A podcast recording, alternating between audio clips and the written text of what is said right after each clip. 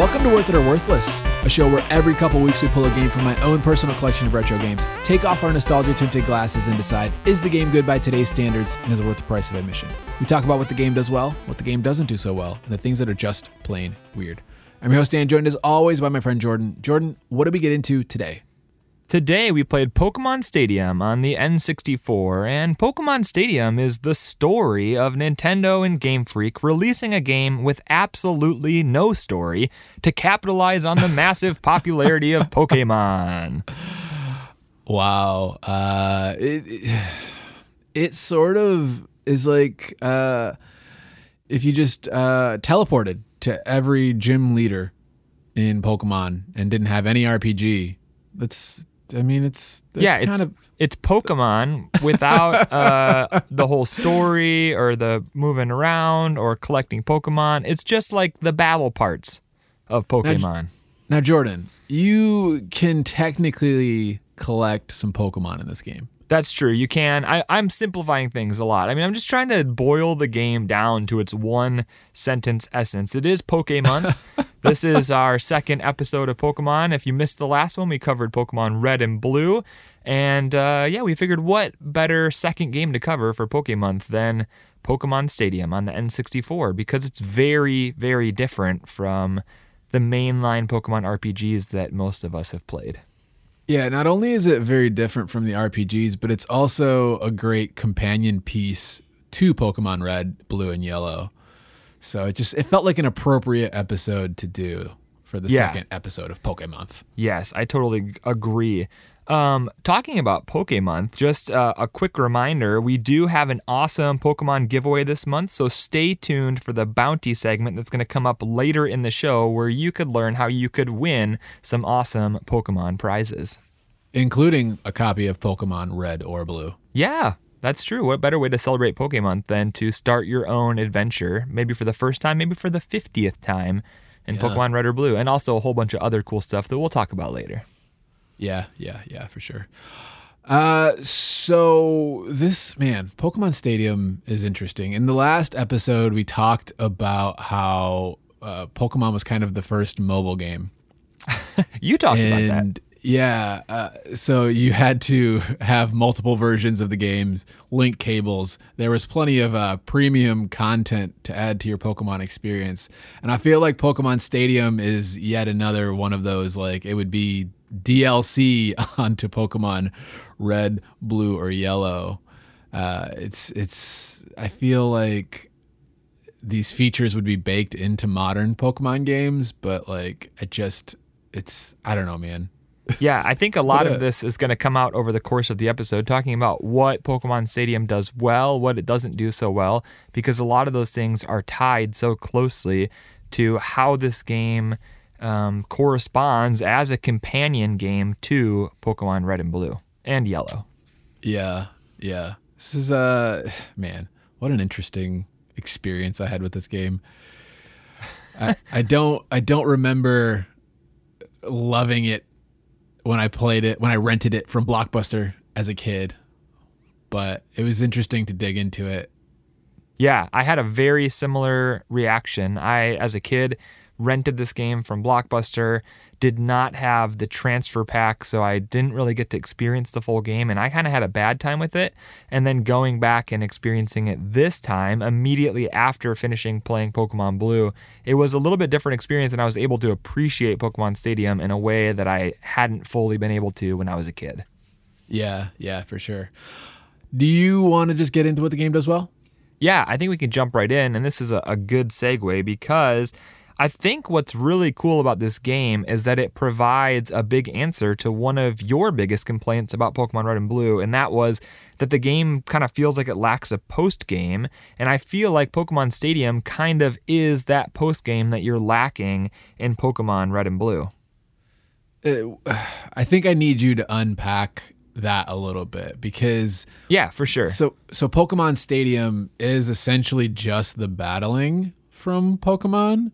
Yeah. And it it throws you into these different tournaments. You can go through like the Elite Four, uh, the Gym Leader Castle and the Elite Four and stuff like that. But what what do you how would how would this serve as a post game to Pokemon?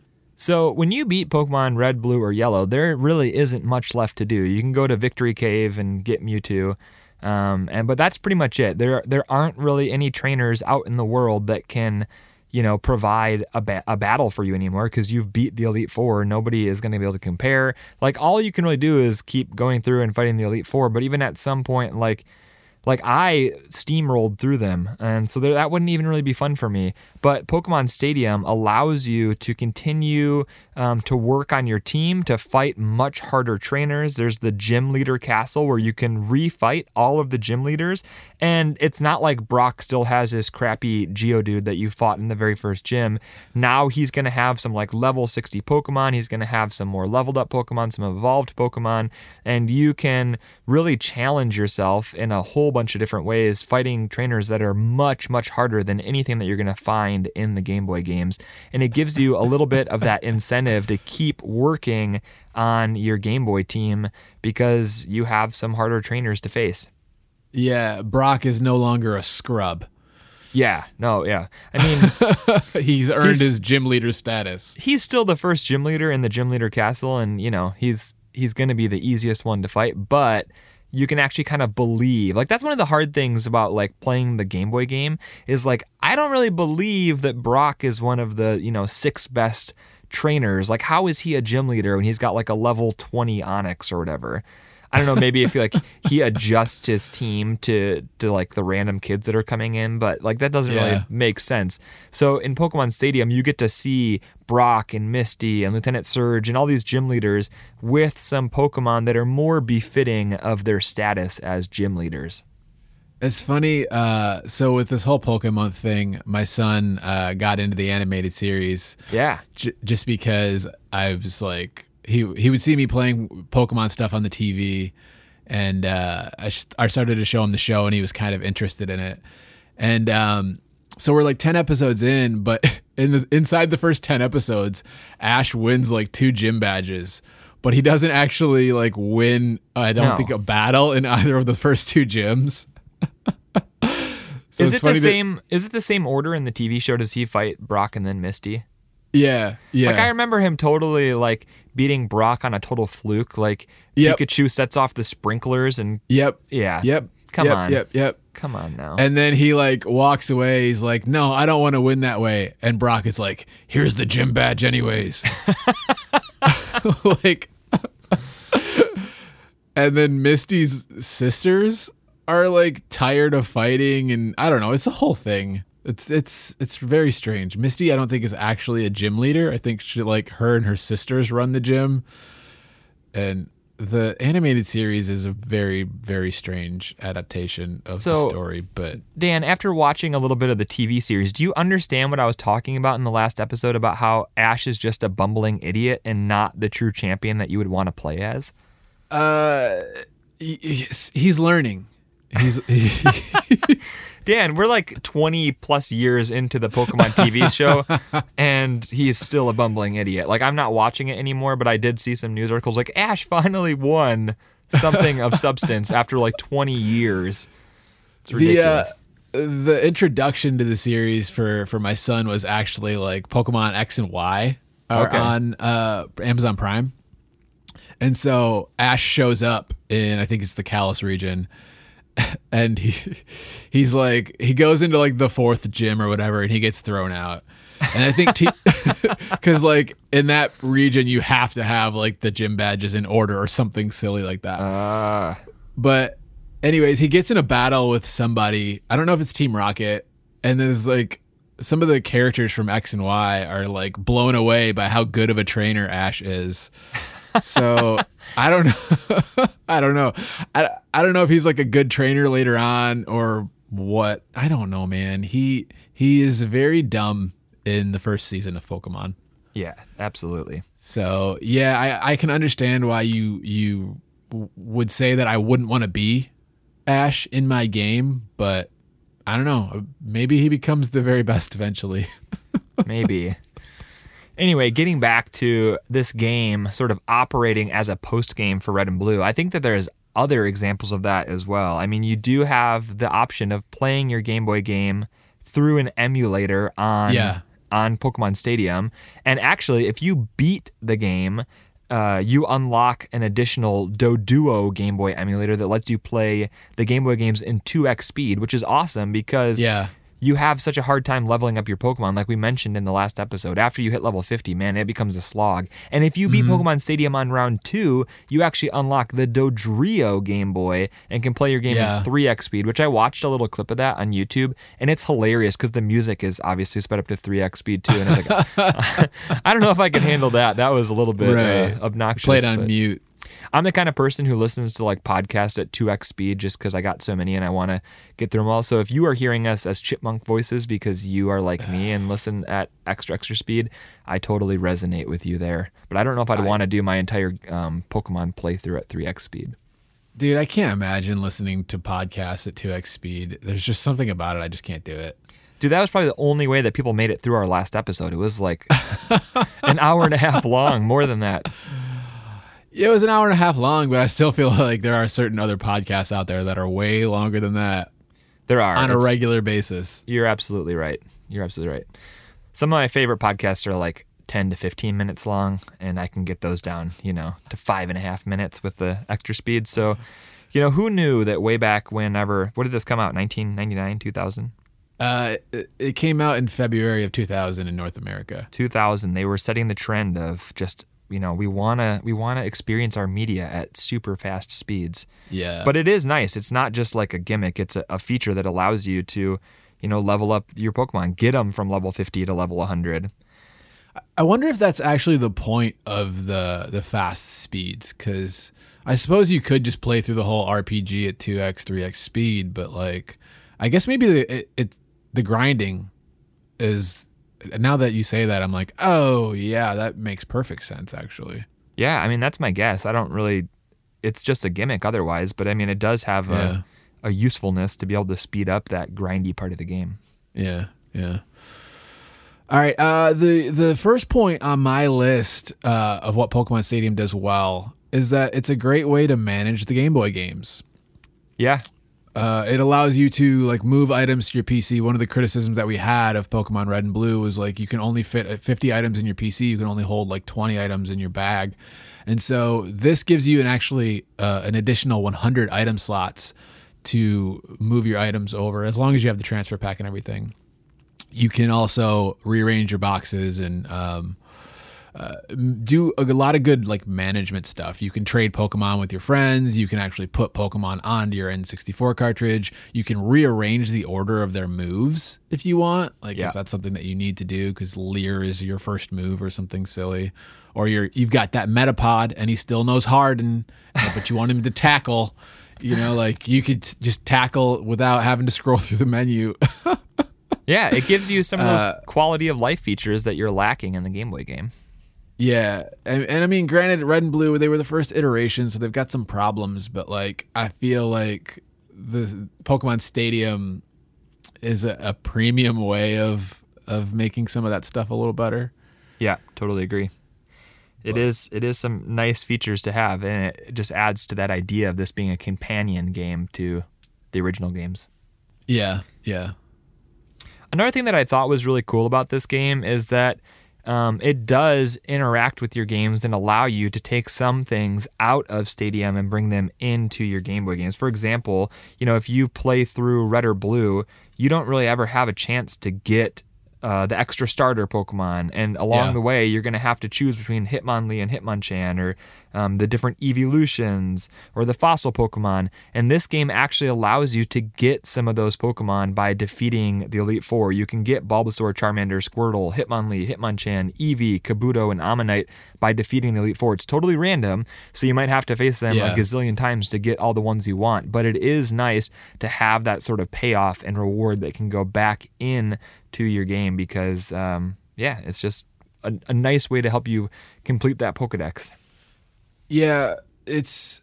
I feel like that right there is like probably my favorite thing about Pokemon Stadium is just the fact that you can like get all the the starters without having to like restart your game three times and like I feel like again th- this point in general is like, oh, this is a great add-on to the Game Boy games uh, because especially at the time, uh, like you we were saying last uh, last episode, completing your Pokedex would have been like serious like playground cred. Yeah, absolutely.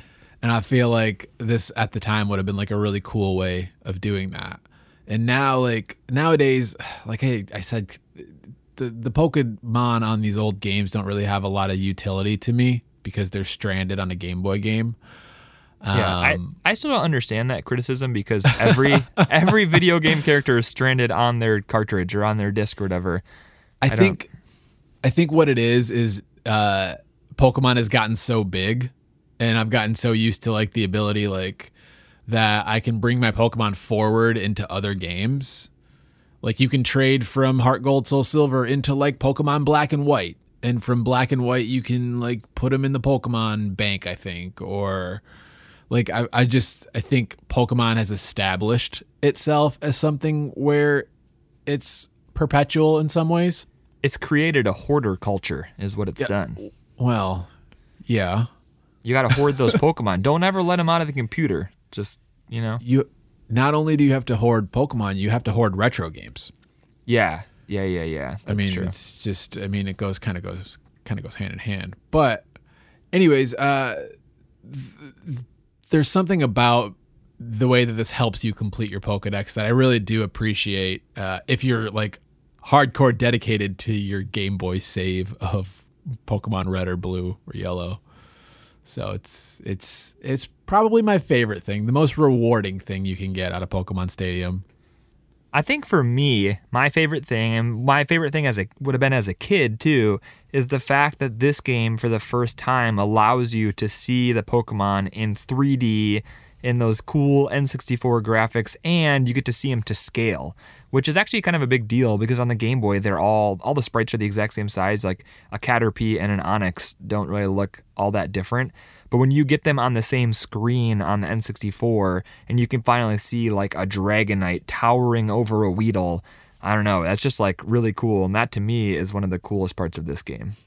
Yeah, I also have the presentation written down as something that this game does well. Uh, for that reason, kind of, you've got the announcer, you've got these arenas. It, it almost brought a little bit more of that anime feeling into the Pokemon games. You know, you didn't like the sprites uh, in Pokemon Red and Blue, No. but this gave you an opportunity to maybe like enjoy looking at Pokemon battles a little bit more. And I Yeah, oh, yeah. definitely think, um, I definitely think by today's standards, maybe the presentation's a little weak, but uh, it, it was definitely something that I enjoyed, at least the novelty early on of like seeing these Pokemon and battling this way. You know, I feel like if if I were we didn't get the opportunity to battle, but I feel like if we were to take our Game Boy saves and go head to head, like it would be cool to do it inside a Pokemon Stadium rather than like leave that on just the Game Boy. Yeah, yeah, definitely. That would have been cool. There are definitely some limitations because the battle system is a little bit different, but I think that we'll probably get into that a little bit later in the episode. Yeah, yeah, for sure. Uh, another thing that I have that the game does well is the rental Pokemon. Um, I really like the fact that you can pretty much pick almost all of the Pokemon that are like in the game, more or less. Like if you don't, if you're not using your Game Boy team or like you don't have the transfer pack or whatever, like the game provides you with pretty much whatever team you want. Uh, so you get to test out a lot of Pokemon that you might not be familiar with, or you get to like round out your team. If you are using your Game Boy team, but you don't have like a good electric Pokemon, like maybe you can grab a Jolteon from the rental uh, Pokemon that you didn't have and have like a solid electric Pokemon that can help round out your team for whatever you might be coming up against. Yeah, that is pretty cool. I, I think being able to experience some of the Pokemon that I didn't get to play with in the Game Boy game and get to just see all the different options is cool. They definitely lack some of the like I don't know, there's just something different about using a rental Pokemon. Like their movesets are different than how I would want it. They're not leveled up the way that I would have them, but it is cool to have that option. Now, when I was a kid and I rented this game without the transfer pack, only having the rental Pokemon um, was kind of a bummer because they definitely don't feel as powerful as your personal Pokemon that you've leveled up and, and customized to your needs. But it is really nice to have that option. It's not like, okay, if you don't have the transfer pack, you're basically screwed. I did see people on YouTube going through and beating this game with just the rental Pokemon. Apparently, it's pretty difficult to do because of the reasons that I mentioned with like the not having optimal move sets and they haven't been EV trained and all that kind of stuff. But um, it definitely is nice to have that option. I wonder if they don't have ideal move sets uh, to sort of urge you to go catch them all? Oh yeah, I I think that's definitely it. They didn't want to just be like if they made them awesome and they were all like perfect and had the best stats and the best move sets, then there completely eliminates the need for you to be like, well, what's the point of even transferring my Pokemon in? You kind of lose that allure. It's like the same way that, you know, like beefing all your Pokemon up with rare candy, um, using the MissingNo glitch, like it kind of just makes it not fun because you didn't put in the work. Um, so I think that you're right. They definitely didn't want to just make them all like perfect because that would, I don't know, make the stuff that you worked for less fun. Yeah, and another thing that the rental Pokemon like allows for is you to not have the transfer pack. Yeah, uh, it, it allows the game to stand on its on its own, and I think that that was necessary for the time. Um, I don't think you'd ever see it nowadays. I don't think you would see like Pokemon Stadium nowadays, just because like why would that not be baked into whatever Sword and Shield? I haven't played Sword and Shield, so I don't know what the battle system's like on that. But uh, yeah, the the rental Pokemon I think is a good solution for what this game needed at the time. Yeah, totally agree with you. Do you got anything else about what this game does well? Uh, I got one last point, and um, so this this game is the battles are three on three. You have six Pokemon, but you randomly choose three for each battle. And your opponents also, you can see what six Pokemon they have, but you don't know what three they're going to bring into the battle. And I think that that is like an interesting uh, way to make this game a little bit harder, a little bit more interesting. Like in the the core RPGs, you can basically steamroll through everything with one Pokemon. But this game actually forces you to to be a bit more knowledgeable about Pokemon and sort of see like, oh, they've got some ground Pokemon and some water Pokemon, so I should probably and they might have like one like dark horse Pokemon that you kind of don't really know what it is if you're not familiar or you don't have an ideal uh, matchup for it. Uh, so I think the the I don't know if it's novelty or the randomness that you encounter in this game is something that keeps it interesting and that the game actually does well. It is an interesting little quirk. It's sort of like in a in a card game when you'd have a side deck where you know you are able to bring different things in for different matchups but there is that level of mystery where you don't know what your opponent's bringing in, they don't know what you're bringing in, and you can try to like outthink each other and uh, just see what happens. So, um, yeah, I think some people would see that as a bad thing because it's not the same battle system as the you know the Game Boy games, but it is an interesting little quirk and something that I kind of did enjoy because of the extra element of surprise. You didn't know exactly what you were going to get. Yeah, yeah. Do you have anything else that you thought the game did well? I don't. I kind of have something that's like in between the two, and that would be the mini games. There are nine mini games uh, that are included, and they're kind of like Mario Party style games. Mm-hmm. Yeah, and um, some of them are really good. Like I had a lot of fun with the Rattata one, the Clefairy one, Ekans, Lickitung and they're all just like really simple like button mashing style games. Some of mm-hmm. them like there's a memory component or a little bit of skill involved but a lot of them are just like those button mashing style games. Yeah. Um so some of them are good and i like that but some of them are pretty lame like the magikarp jump one just like it, there's really not a whole lot of skill involved in it. Uh, and I feel like they could have really expanded on this area and and made it way more fun if they just like I don't know adapted a little bit from like Mario Party took some of that ethos and brought it into this game and expanded on that because there is some fun stuff there. I don't know how they would have done that, but like just find a way to make it more a part of the game rather than just like this separate little thing that doesn't have anything to do. I don't know if they like allow you to win items or something. I don't know. Find a way to connect that more into the main game.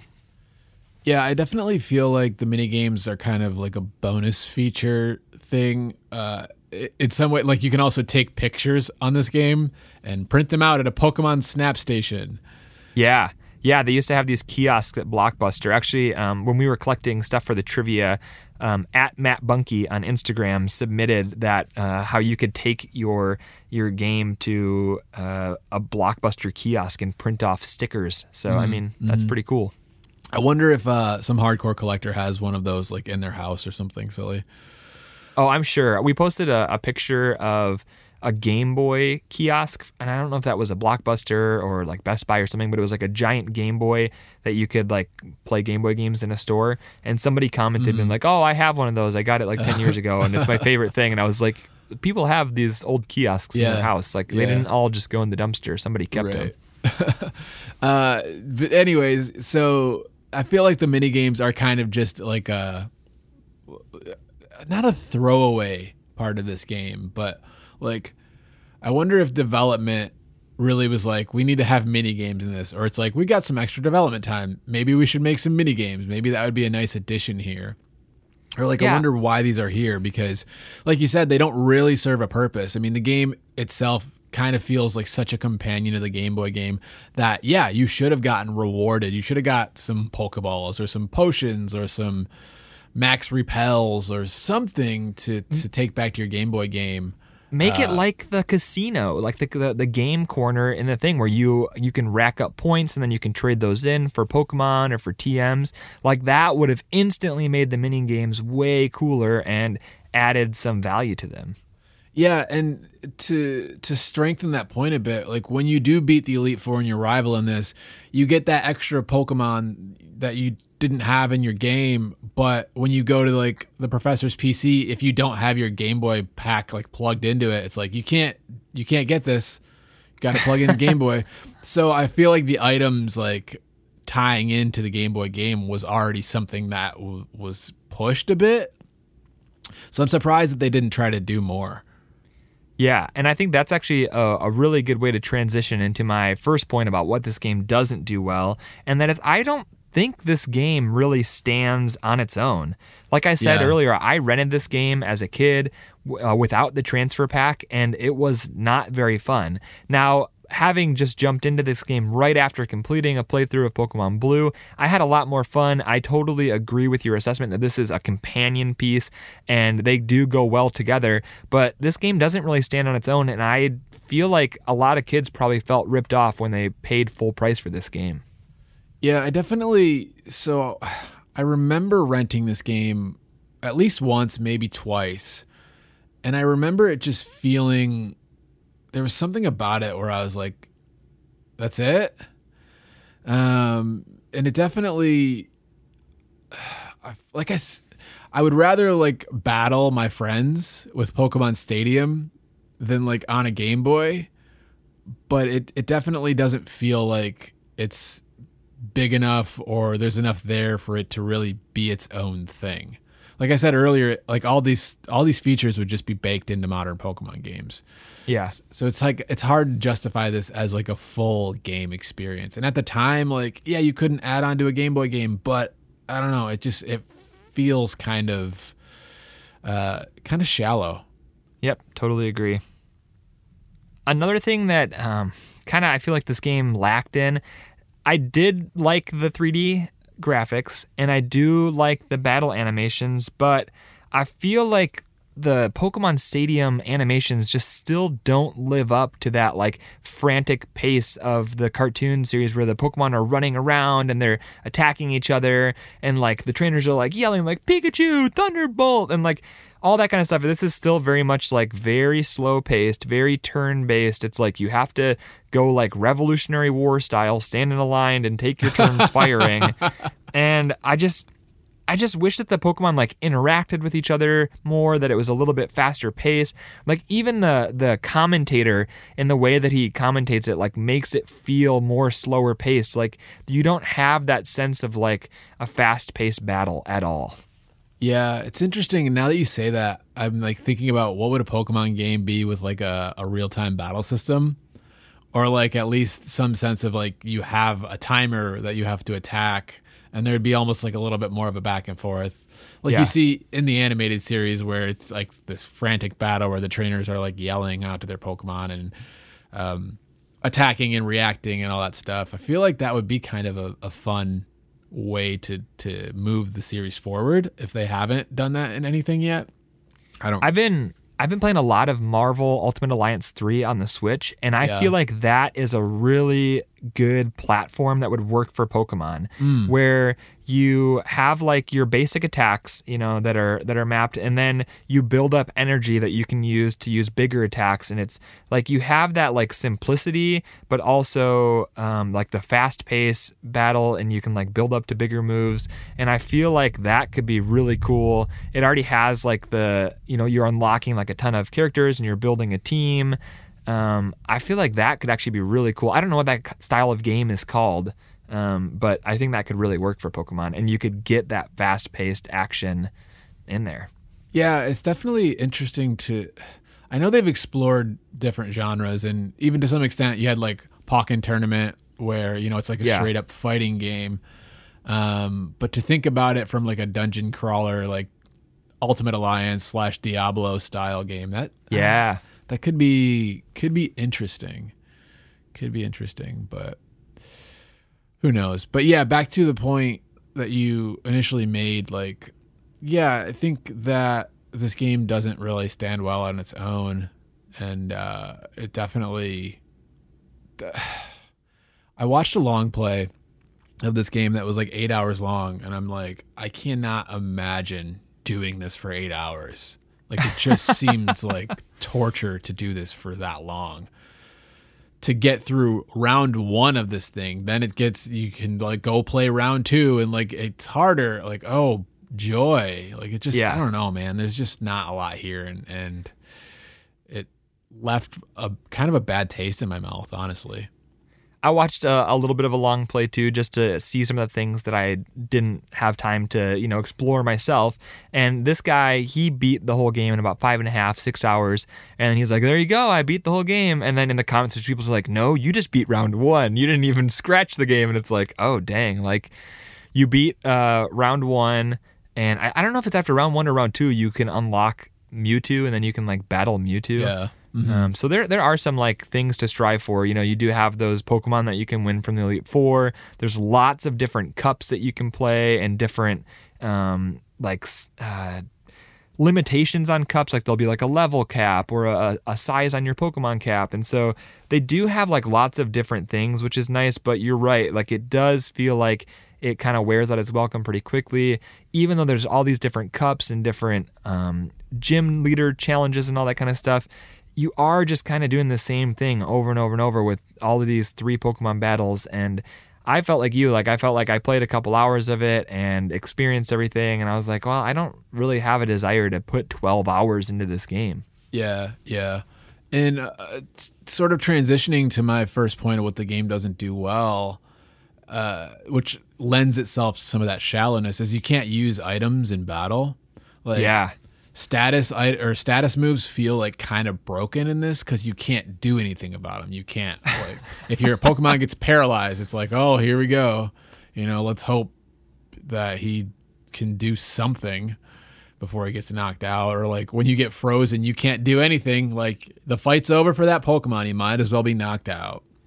That's where my uh, my Venusaur and my Exeggutor came in huge because they had sl- sleep powder and hypnosis and status effects in this game. Yeah, you're right. There's no items or whatever, so they're just stuck. It's not like someone's gonna pull Yeah. out the Poke Flute and wake their guy up. You're just gonna pound on them until they die or until they wake up. Right. It just makes it feel like, at least in in the games, the core RPGs, like there's some strategy or some like you can you know use items to heal up your your Pokemon. Uh, you can I don't know. I would have liked to see items in this game. So even if it's like, oh, we're gonna start you with two potions, or like one paralyze heal, or like one ice heal. Uh, it just it takes an element out of the combat that's already simple to begin with, and simplifies it too much to a point where I think it sucks a lot of the fun out of this game. Yeah, I think that's a really good point. Another thing about this game that makes it feel less like a true post game. You know, we talked about how this game to some extent does feel like a little bit like that post game that Red and Blue are missing, is that your Pokemon don't level up. So you'll go through all of these battles and like it is a huge grind, but you don't have that payoff of seeing your Pokemon level up. And I would have liked to see more crossover between this game and your Game Boy game. You know, you do have the opportunity to open up the the Game Boy and play your thing on there and level them up that way but it just seems like kind of a missed opportunity to go through all of these battles without having that payoff of seeing your Pokemon level up. Yeah, a lot of it too. Like I said, like my favorite part of this game was you can get the Pokemon that you couldn't get on your main game. Like there's just it feels pointless in a in a way to like play through this game because it just because it feels like such a companion to the Game Boy games it almost feels like they should have leaned into that completely. And I understand like you have to adhere to these restrictions for the tournaments and stuff like that. Like if you're leveling up your Pokemon, like maybe they go from 55 to 56 and they no can, they can't compete in that cup anymore. Oh, like, that's a good that's, point. That's kind of a wrinkle, but at the same time like with the registration system, you could probably get around it. But at the same time, like if you finish a tournament, you should get XP that saves onto your game, and then you can have like a registered version that's separate somehow or whatever. But yeah, the not leveling up is something that I have, and it really kind of again, this game feels shallow because you're not really like getting a lot out of it, even for your work. Yeah. And it even kind of makes it feel like you're not using your own Pokemon, which you kind of aren't. Because mm-hmm. if you mm-hmm. register the Pokemon, yeah. I don't know if you noticed this, but when you register them, it's not your Pokemon, it's a Ditto that transforms into your Pokemon. Uh, did, you see that? There's like a little there's like a little animation screen where it's like six Dittos and then they transform into your team when you register them. Yeah, I didn't actually hit the register team button at all.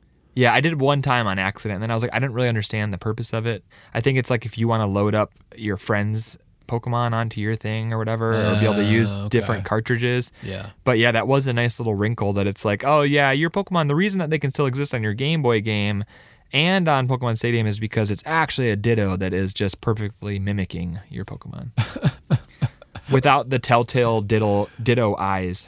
Oh, those creepy, creepy eyes. Did you get to that episode of the Pokemon uh, TV show yet with your son?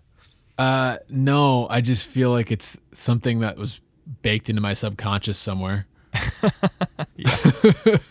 when uh, when my wife and I went to Japan in the fall, we went to the Pokemon Center. We went out of our way to go to like one of the giant Pokemon centers in a mall. Yeah. And they have like this giant wall of Pokemon stuffed animal like plushy things.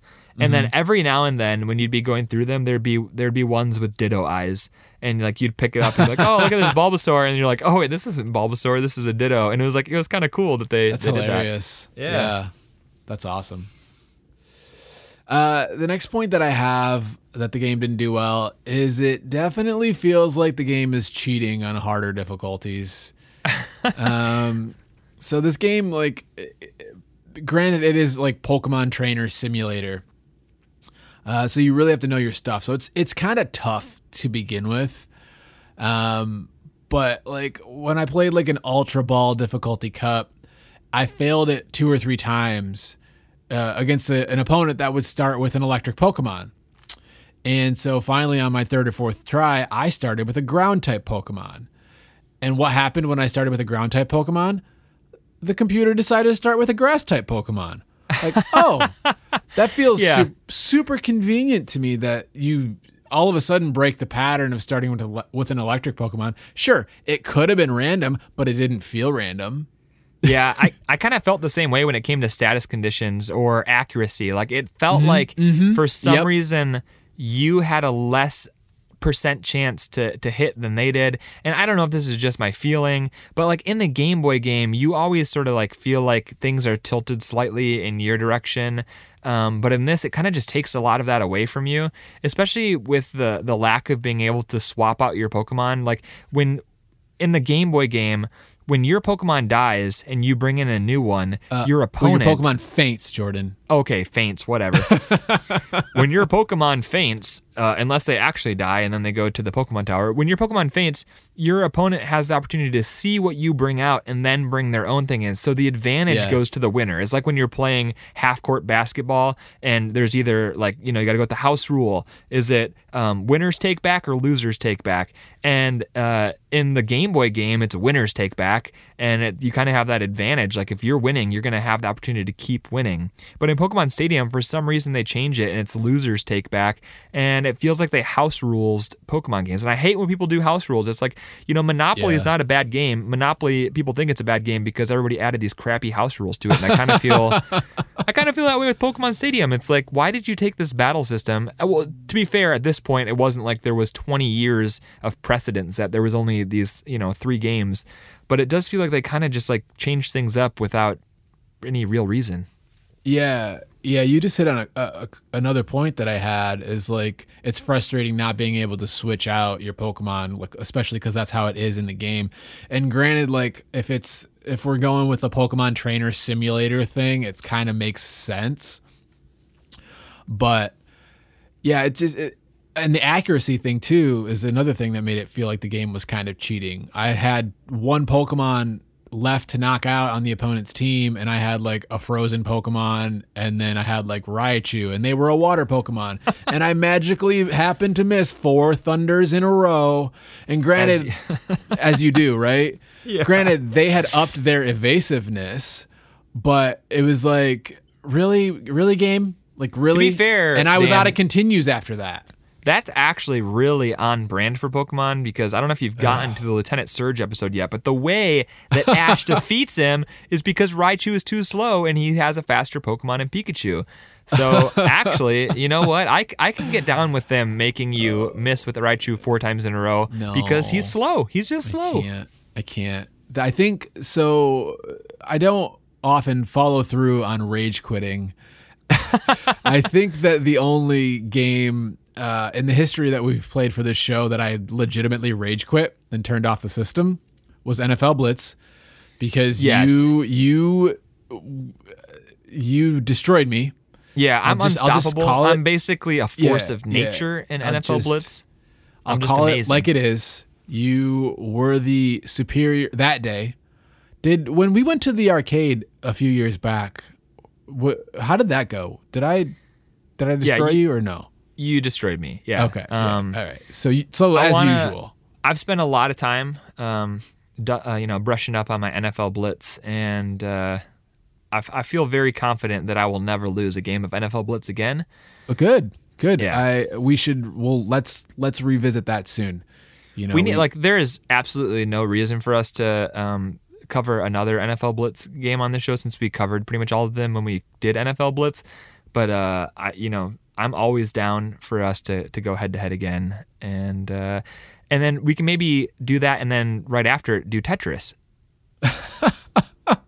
nobody wants to hear about Tetris. It's not that good a- Everybody wants to hear about Tetris, and Jordan, more importantly, everybody there- wants to hear about how I destroy you in Tetris. Is there a more overrated game than Tetris? Oh my gosh! That's a I'm joke. about to I'm about to That's- rage quit this podcast. Seriously, I honestly Uh. I actually had it come up on my Timehop recently. it was from like seven years ago. I tweeted. Uh, Tetris is the most underrated game or something because it's just it's incredible, Dan. Tetris is so good. Tetris is great. I, I, I do really enjoy Tetris. Uh, anyways, We don't ever get off topic. How did we even get to NFL Blitz? I don't know. Oh, because Oh, I rage quit. I Rage rage quit. quit. Rage quit. Right. Yes. So I think this may be the second game in the history of this show in two years that I've actually turned off the system in anger. Um, To be fair, we both rage quit Battletoads. We did not get past the third level, which Well, it wasn't really a rage quit. It was more of just like it's a smart decision to turn this off now. Yeah, yeah, yeah. yeah. No, that was actually um, an outpouring of wisdom on both of our parts. Yeah, yeah. Oh man. So yeah, to drive home the point, this game can really feel like it cheats sometimes. Um, even if it's technically not. I'd I'd be curious if there was some some fudging in the, in the favor of the computer in this one, in the same way that the computer's kind of dumb sometimes in the games. Yeah. The the core RPGs where they're like, "You've got it. I've got three HP. Oh, you growled at me? Like, no, that's not gonna happen." you know, I, I wouldn't be surprised. They definitely wanted this to be a little bit more difficult. They wanted it to be something to like challenge yourself with after completing the game on the Game Boy. So I, I could see that. Yeah, yeah. Uh, the next point that I have is this game feels like it takes forever. It just Yeah. feels like it's so slow to get through anything in it, and I don't know what it is, but it just feels like it was such a slog to to play. Yeah, I uh, in the Game Boy version, I turned up the the speed to as fast as the text would go, and I turned off the battle animations because I just wanted to fly. I don't want to be watching, uh, you know, Thunderbolt for the 900th time. But you definitely do feel it. Like they, you know, they had all this extra graphical power, so they made the animations like way cooler. But that means that they were also way longer, and it does make things kind of feel like a slog. Yeah, like I said, the long play I watched was like eight hours long, and it's just like, no, no, this should not, this this is not okay for it to be, you know, like one of the other notes I have is this game feels like kind of like a one trick pony. Like all it really is is three on three Pokemon battles with the novelty of a few mini games that you'll get a few minutes of enjoyment out of. Yeah, but think about all the different variety of three person bat or three Pokemon battles. You can do the different cups, you can do the gym leader battles, you can do some more cups, you could fight your friends. And think Yeah, you- about it. If you were to play all of those modes and splice together footage from all of those modes, you probably wouldn't be able to tell the difference Yeah. for the most part with a few background changes. yeah, you're you're definitely right. It There's you're right. It, it is it- lacking a little bit. Yeah. It just I don't know. It feels like a one trick pony and it feels like it takes forever to get through anything. Like I think I I was watching uh, a long play of Pokemon Stadium 2 trying to explore what the differences were of that. And the person I think took 2 hours to get to the end of the Elite 4. And I don't know if there's more in the the gym leader castle in that one or not, but it was like no, why? Why? And I think the the the Pokemon Stadium 1 uh, long play that I watched, it took them over an hour, an hour and a half to get to the Elite Four or something, and I was like, this just feels like too much to me. Yeah. The, the amazing thing is they managed to sell this game like the exact same thing four times. You got Pokemon Stadium, Pokemon Stadium 2, Pokemon Colosseum, Pokemon Battle Revolution. It's like like these are things that should have just been baked into the game, but since it was on handheld, they were like, well, we need a console thing too. But Yeah, this kind of just goes back to like instead of making a real Pokemon console game, which we didn't get until the GameCube with Pokemon DX, which is still a completely different game, but like you know, you have Pokemon Snap and Pokemon Stadium, and I, I feel like there was definitely some predatory stuff going on. Like they, they know that kids are gonna want to buy a Pokemon game and they don't have to make a full game. We can make half a game and sell it for the full price because kids are so obsessed with Pokemon. It's the same reason for 20 years people have bought two copies of the same game. Not even two. They bought three copies of the same game. Well, this one's a little bit more premium and you can get a couple extra things. It's like, no, this is DLC. This isn't this isn't sixty dollars worth of a new game.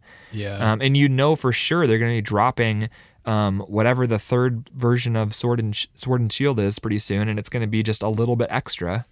you mean the third and fourth Ultra Sword and Ultra Shield?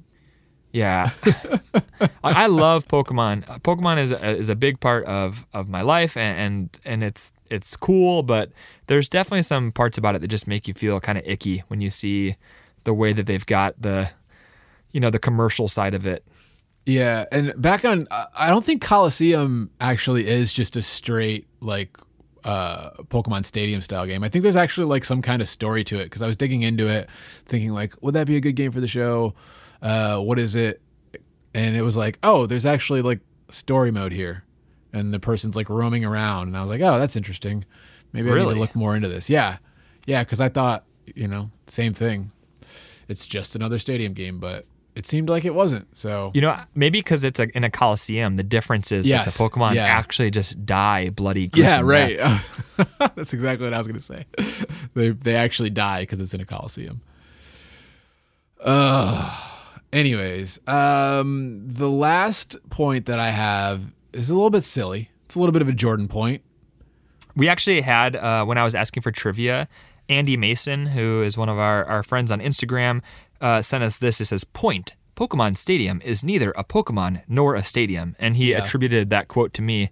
Um, so I think I think it would be good if maybe you got a representation a, rep, a reputation for saying nitpicky things, and I'll just lay off my nitpicky things this time around. Well, it's it's not like that nitpicky. I think there's some there's some validity to it. I'm not just crying about Shredder shrinking the Statue of Liberty for with That is a valid point. I want to point out that's a valid point. To to some to to some person somewhere. All right, lay it on me. What do you Uh, All got? I, I've got the the nicknames of your opponent's Pokemon. Yeah, just- that's fair. a It's it's silly and it's annoying, and they all have to have like some dumb way of tweaking their Pokemon's names. And I don't know. I have like a weird like OCD thing tick that I can't like give my Pokemon nicknames anyways. Like they just Charmander has to be Charmander. Like he's Yep. he's he's not like Bud or like Fire Guy. He's he's Charmander. Yeah. No, I totally agree with you there. Like and if I if I get if I wonder trade something and I get something with a nickname, I'm like I just can't.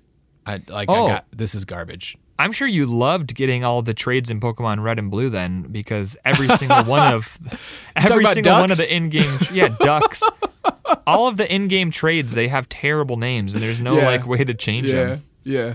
But in this one, like you've got you know uh, you got you got a Pikachu named Pikang or like like uh, a, a Kabuto named Cab or like uh, a Seel named Else or like uh, a Krabby named Bicrab. Or, Bye, crab. uh, uh, that was uh, actually that crab's name was Felicia. They just couldn't fit it in there. You just sounded like the uh, my son just watched the episode where Ash uh, fights the like 98 and 0 trainer who's like, "When I win 100 battles, I'm going to go get badges." I don't remember that one. Yeah, uh well, it's he he Sandshrew, he's like he trains his Sandshrew in water and like he's like super mean to his Pokemon and Ash is like, "Well, maybe your Sandshrew left because you were mean to it and it saw that I loved my Pokemon." And really See? Team Rocket stole it. Team Rocket stole it. That's the true that's the true theme of Pokemon is to love your Pokemon, be friends with them, to teach yeah, to teach them. Anyways, uh, yeah. So the point being, the it just it irks my OCD, and it's just silly the way that the opponents all have terrible names for their Pokemon. Yeah, the first time I saw it, I was actually like, I thought it was maybe uh, a typo because the first, very first Pokemon I fought was a Caterpie, and it was ended with a Y. It was Caterpie, P Y, and I was like, what the heck is going on? And then I realized this trainer's gimmick was they named every single Pokemon ending in Y. Yeah, it's uh, they they really decided to do something different for every trainer too. They're like, how can we make this this trainer have specific silly names? They might have spent more time coming up with dumb names for all the Pokemon than they did investing in the minigame Yeah. system.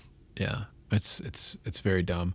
Uh, one of the things that I did read that you can do with the nickname system though is uh, you can change the color of your Pokemon, which is interesting because shiny Pokemon didn't exist yet. So some of the some of the Pokemon that you fight in Stadium, you might notice they look a little weird. Yeah, I was wondering like there was like a green Hypno, and I was like, is Yep. the color on my Yep. TV messed up? But no, I, that makes sense now. Okay. Yep, it's just a fake shiny. fake shinies. You Mm-hmm. know what though? That actually does come into play later because uh, I know in Pokemon Go, if you name your Eevee something specific, it'll evolve Yeah. and do a different evolution. Right. So that's actually kind of cool. I wonder if the, that you know started back then and if it's just become part of Pokemon. Yeah. Do you have anything else that you think the game didn't do so well? That's all. I I am uh, fully spent here. Uh, all right. So what do you what do you think? What would you pay for the experience that you you just had? Would you rather uh, own a copy of Pokemon Stadium, or would you rather go to Qdoba?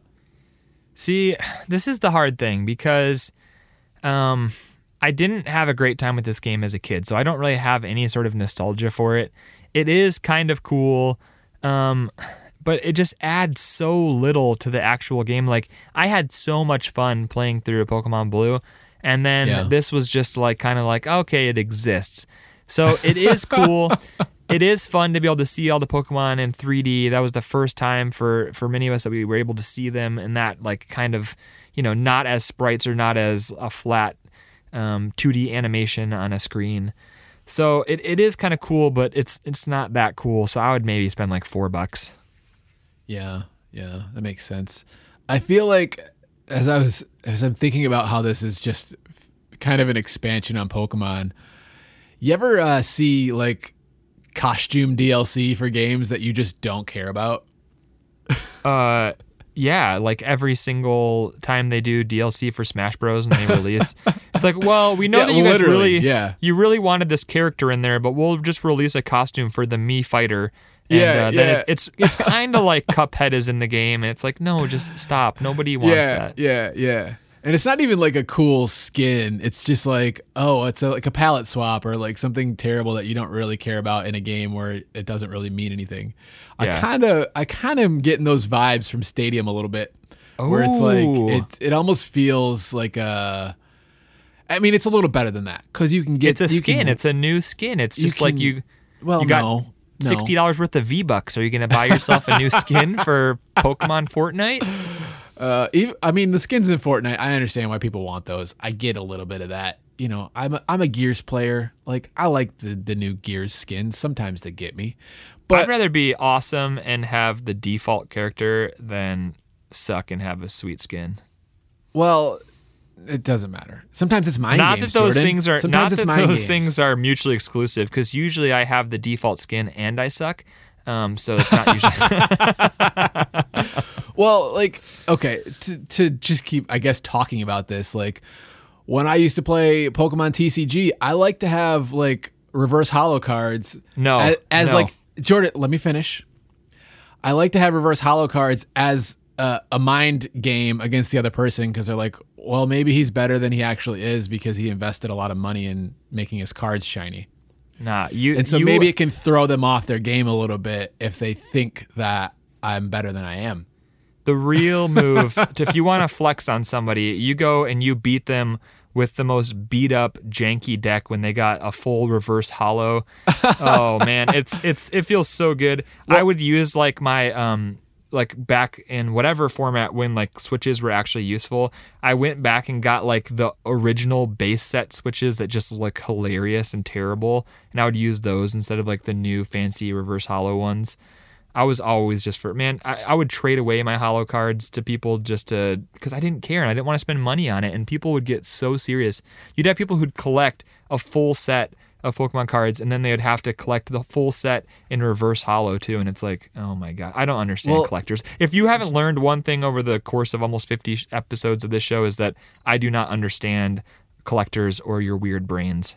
See, what th- that defeats the purpose of the point I'm making, Jordan. Is you have to look good. You have to look like you're better than you are.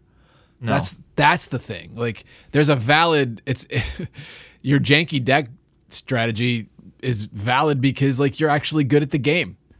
So like you gotta. You don't have to flex when you're actually good. Some of us have to flex because we're not good.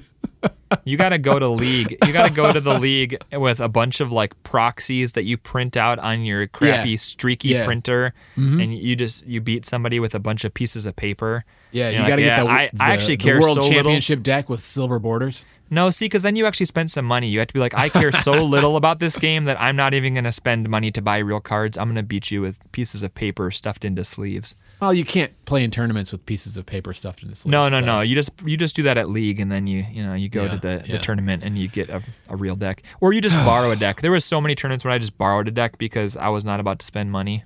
Good night. Anyway, anyways, this game feels like DLC for Pokemon Red and Blue and Yellow. It does. It really it feels does. like mostly pointless DLC. So that's the point that I've been trying to make for the last 12 minutes. I know. Um, Uh, I'm coming in like six to seven dollars on this experience. I think. Sounds Like- right. Yeah, I feel like you know six or seven bucks is worth it if you you're really dedicated to these you know OG Pokemon games and you want to round out your Pokedex and not start new save files. Um, the PC item management, all that stuff is really really nice too. So you can actually add a lot of really nice features uh, onto Pokemon. But I feel like, eh, yeah, six or seven dollars is what the the stadium experience is feeling like to me. Yeah, that sounds right. I could I could see you spending that much. Well, you should have seen how much I spent. How much do you think this is actually going for on uh, on eBay? Uh, I would have to say. I mean, it's Pokemon. Um. Oh, geez. I, maybe like fifteen dollars for the game and thirty for the game and the transfer pack. Pokemon, fifteen dollars. That doesn't sound right. I know, but it's just like it's so shallow, and I don't like. I, everybody had this game. I know that it was a super popular game. It's one of the better selling N64 games. So I feel like rarity doesn't really come into play here. I feel like the only Pokemon game that's less than fifteen dollars that I know of is Hey You Pikachu. really? Yeah. Wow. Okay. Yeah, You'd I think that like that one would be like more rare and it has like the extra hardware that you need. Well, maybe so. The last time I went to the the store that I buy retro games from, I feel like they had like nine copies of Hey You Pikachu, and they were like two dollars a piece or something. They didn't have Wow. the, the extra hardware, so maybe that's why they're so cheap.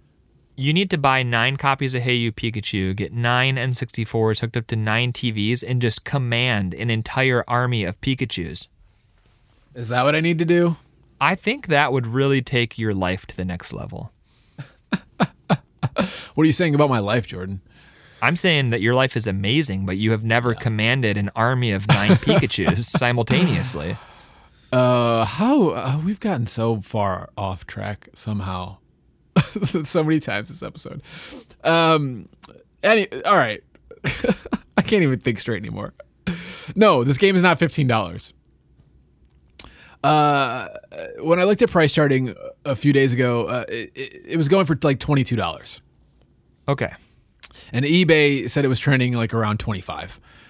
Um, so fifteen, no, uh, uh, yeah, uh, twenty two in the PAL region. It's only going for like nineteen dollars.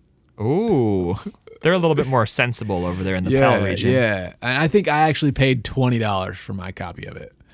Okay, so not So- crazy, not crazy, but definitely more mean- than you are saying you'd want to pay. Definitely three times more than I would want to pay for this game. Yeah. after playing it. But uh, yeah, the game itself going for, you know, like 22 $20. Uh, I picked up the transfer pack for like $12. Um, it's not, ex- I mean, it's mostly useful in Pokemon Stadium, but if you're like pretty into N64, like you might get some other utility out of it. You know, Uh, what other games does it even work for? it- well, you got Perfect Dark. It does some stuff, some stuff there. Uh, that's all I can think of right now. Okay.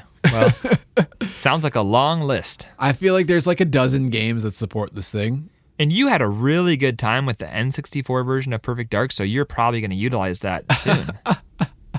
I wonder if the Game Boy version is better than the, than the N64 version. I don't know. Just play the Xbox version because it's excellent. Yes, yeah, 100%.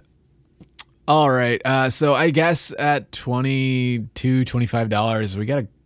Is that worth it or worthless? I gotta say, worthless. Uh, that's Yeah. that's definitely a, a bridge way too far for me for this one. um, yeah, no. Yeah, yeah. I'm not excited for whenever I decide to do Pokemon Stadium 2 because that is not a $20 game. We don't have to cover it. There are there are hundreds of other retro games, Dan. Well, I feel like Pokemon Volume 2 should be like gold and silver and Pokemon Stadium 2, but like maybe Oh, that's no, just a we- terrible idea. Yeah, we might need to put that to a vote. There's so many other good Pokemon games we could play. Yeah, Hey You Pikachu, Pokemon, Pokemon Snap, Rumble Blast or whatever. Voltorb Flip, That's like a meta game. Pokemon Go. You know, maybe is that a retro game? Not yet, but you know, eventually. Uh, 2016. That's retro, right? 2016. Oh, what a what a year. Uh, yeah. I guess we got to call this one worthless. Yep, for sure. Yeah, yeah. All right. Uh, I think we need to move on to our trivia segment, Jordan. I think so too. And we just got one this week uh, that we're gonna hit you with because we are we already going a little bit long here, and because I don't want to hit you with some super obscure stuff. We did get some questions about Wow, Pokemon you Stadium. changed your ways. Yeah, I'm trying not to. Um, I'm trying not to just blindside you. We did get some good questions about um, Pokemon Stadium 2 and some other Pokemon games, but I'm gonna stick with this one because it's not just a good trivia question, but it also is just a good factoid that we can talk about. Yeah. All right. So, what was our version of Pokemon Stadium? So, the North American version. What was our version of Pokemon Stadium called in Japan? Was it A, Pocket Monster Arena, B, Pokemon Stadium Gaiden, C, Pokemon Stadium 2, or D, Pokemon 3, Gary Oak's Revenge? The term Gaiden, does that actually mean something? Yeah, it means like story. Oh. Yeah. Well, that that certainly doesn't fit here. no. Oh, dang it. Ah, I shouldn't have clarified. I should have waited. Uh, well, no, it's it's fine. I know it was Pokemon Stadium 2 in Japan. Uh, I took a few notes of research on this one. Normally, like I have way more notes, but um, besides the developer and release date in my notes, the other point was this was the the first game was a Japanese exclusive, originally intended to be a launch title for the N64 DD, and it only supported 42 Pokemon. So I happened to come across in my research that this was the second Pokemon Stadium game. The first Yeah. one we got here, but the second one in Japan. So uh, fortunately, I didn't get blindsided this week. Yeah. Yeah, it's good. Our Pokemon Stadium would have been Pokemon Stadium 2 in Japan, and our Pokemon Stadium 2 would have been Pokemon Stadium 3 in Japan. Yeah. So that is a good little factoid sent to us by Jerry, aka the Lechero37 on Instagram. I think that he's already won a sticker before, so I got some uh, little Pokemon goodies that I'm going to send him in the mail. Ooh, ooh. If you ever have a trivia question about any of the games that we've played in the past or the game that we're going to play on the next episode, you can send them to us on Twitter or Instagram in the direct message. Direct message? Is that even a word? Direct message us on Twitter or Instagram. It's at WIOW Podcast. Um, we also will put up a story in the days leading up to us recording, and we'll ask for, for trivia questions. So if you're on Instagram and you check out our story often, you'll probably see that there. And if we feature your question on the show, we will send you something in the mail. Yep, yep, yep. Uh, and speaking of sending things in the mail, let's talk about our bounty for Yes. this month. So it is Pokemon Month. We've got a very Pokemon centric prize this month. You can win your choice of Pokemon red or blue, along with a whole long list of Pokemon swag. I think what the kids are calling it these days is swag. Yeah, yeah, that sounds that sounds about right. Uh, yeah, we got like a Pikachu pop that you can win. We've got a Pokemon hat with like Rayquaza on it. We've got a dice bag. We've got a poster uh, with Heart Gold, Soul Silver uh, from the T- TCG uh, game. Um, we've got a Froakie stylus. That okay? You know what? I am, might need to make some sock puppet accounts and uh, submit my own things because I didn't know there was a Froakie stylus on the line. That's that's Do you want me to? Do you want me to take that out and just give it to you, Jordan? So No, that you because that will- that will sig- 3ds with the Froakie would stylus. significantly decrease the number of entries. When you said that, people just instantly Uh. backed out of. They were about to send us a message. So, if you want to win this giant pile of Pokemon stuff, including your Yeah. choice of Pokemon, red or blue, all you have to do is send us a message on Twitter. Instagram or to our email address, and you have to just let us know what is your favorite Pokemon game and what is your favorite Pokemon. And I've actually been surprised at the the entries so far. We've gotten you know a handful of Red or Blue, Pokemon Snap, Pokemon Pinball, um, Fire Red, Leaf Green. We've had a lot of different people uh, submitting different things to us. So let us know what your favorite Pokemon game is and your favorite Pokemon. And that's all you have to do this month to be entered into the drawing. Yeah, and when you let us know what your favorite Pokemon game is, let us know why it's your favorite Pokemon game. Yes, yes, that's a good good point. Why is it your favorite Pokemon yeah. game? Uh, and you can also email your entry to worth it or worthless podcast at gmail.com. Yes.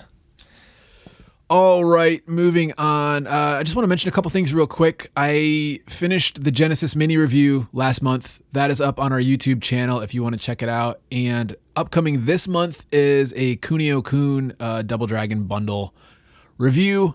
So if you are interested in some more like uh, I'm trying to do some like shorter form video content, uh, you can go check us out on YouTube if you want. Yes, it looks really good. He's been putting some time into it, and they look awesome. They sound awesome. So check those out. And uh, yeah, Thank you, Jordan. I appreciate the compliment. you're welcome. You know, uh, part of my job, like my nine to five job, is video editor. Yeah. And uh, I'm I'm impressed. You're doing a great job, man. Well, thank you. Thank you. Uh, the next episode of the show is going to be Donkey Kong Country. Donkey So- Kong Country on the Super Nintendo. Yeah, it's it's going to be a classic. So, hope you guys look forward to that. Yeah, Um, and since you know what we're playing next time, if you have any Donkey Kong Country trivia specific to the first game, please, uh, you can send it our way, and we might feature you on the show. And you can Or animated Or- series, Donkey Kong Country CG animated series trivia. Are you open? If you're okay, guys, he said it. He said it. You all heard it. It's fair game now. That terrible, terrible CGI Donkey Kong show. So go find the most obscure thing you can in that show. Yeah. And if you stump Dan, Bring on your crystal coconuts. Yeah. Jeez, you and you've. I mean, he, maybe he already knows everything. He's I've been confident. there. I've been there. You know, well, Donkey's got a video on it. You know. Oh, he's he's great. If you if you Yes. haven't watched Video Game Donkey on YouTube, you should turn off our podcast and go watch some of that. Yeah. All right. Anyways, uh, do you have anything else, Jordan, before we move on to our music segment? That's all for Poke Month. We hope you guys had a great time revisiting some of these old games, and uh, yeah, we had a good time playing them. Yeah, yeah, for sure. Uh, all right, so for our music segment, first of all, I want to say if you guys make music, like let us know, and we might actually feature you on the show. Um, this week's track is going to be uh, a track from the game Celeste. It's a remix called uh, Resurrection, and it is by General Offensive on the GameChops label. Um, and if you're not familiar with Celeste, like the game's fantastic, you should check it out. And the soundtrack is also really good. Really, the name of this song tells you everything you need to know about Celeste because you will die hundreds of times. I think that I am into quadruple digits now in the number of times I've died in Celeste, but it's great for whether you are great at platformers because it's really hard, or if you're terrible at platformers like I am. Um, when you die, it does not punish you at all. It just restarts you exactly on the screen where you died. So, um, yeah, it's great for. I mean, you're going to be frustrated if you're terrible at platforms like me, but the game is so good, the soundtrack is so good that I have stuck with it, and I I, I haven't finished it yet. I need to keep plugging away, but it's a great Yeah, game, yeah. and this is a great song. So hope you guys like it. Yeah, I've uh, slowly been making my way through a playthrough of Celeste, and I just saw a video, I think on Twitter or something the other day, of somebody beating a level that's like way farther ahead, and I'm like, oh no, like, I'm like this is hard enough as it is, like pretty early on, um, but like it just seems like it gets ridiculous. So, It does indeed. all right, guys, uh, thank you so much for listening. If you enjoy the show, please leave us a review or share it with somebody else who might be interested in it. yeah, and we will see you guys next time. All right, bye. Bye.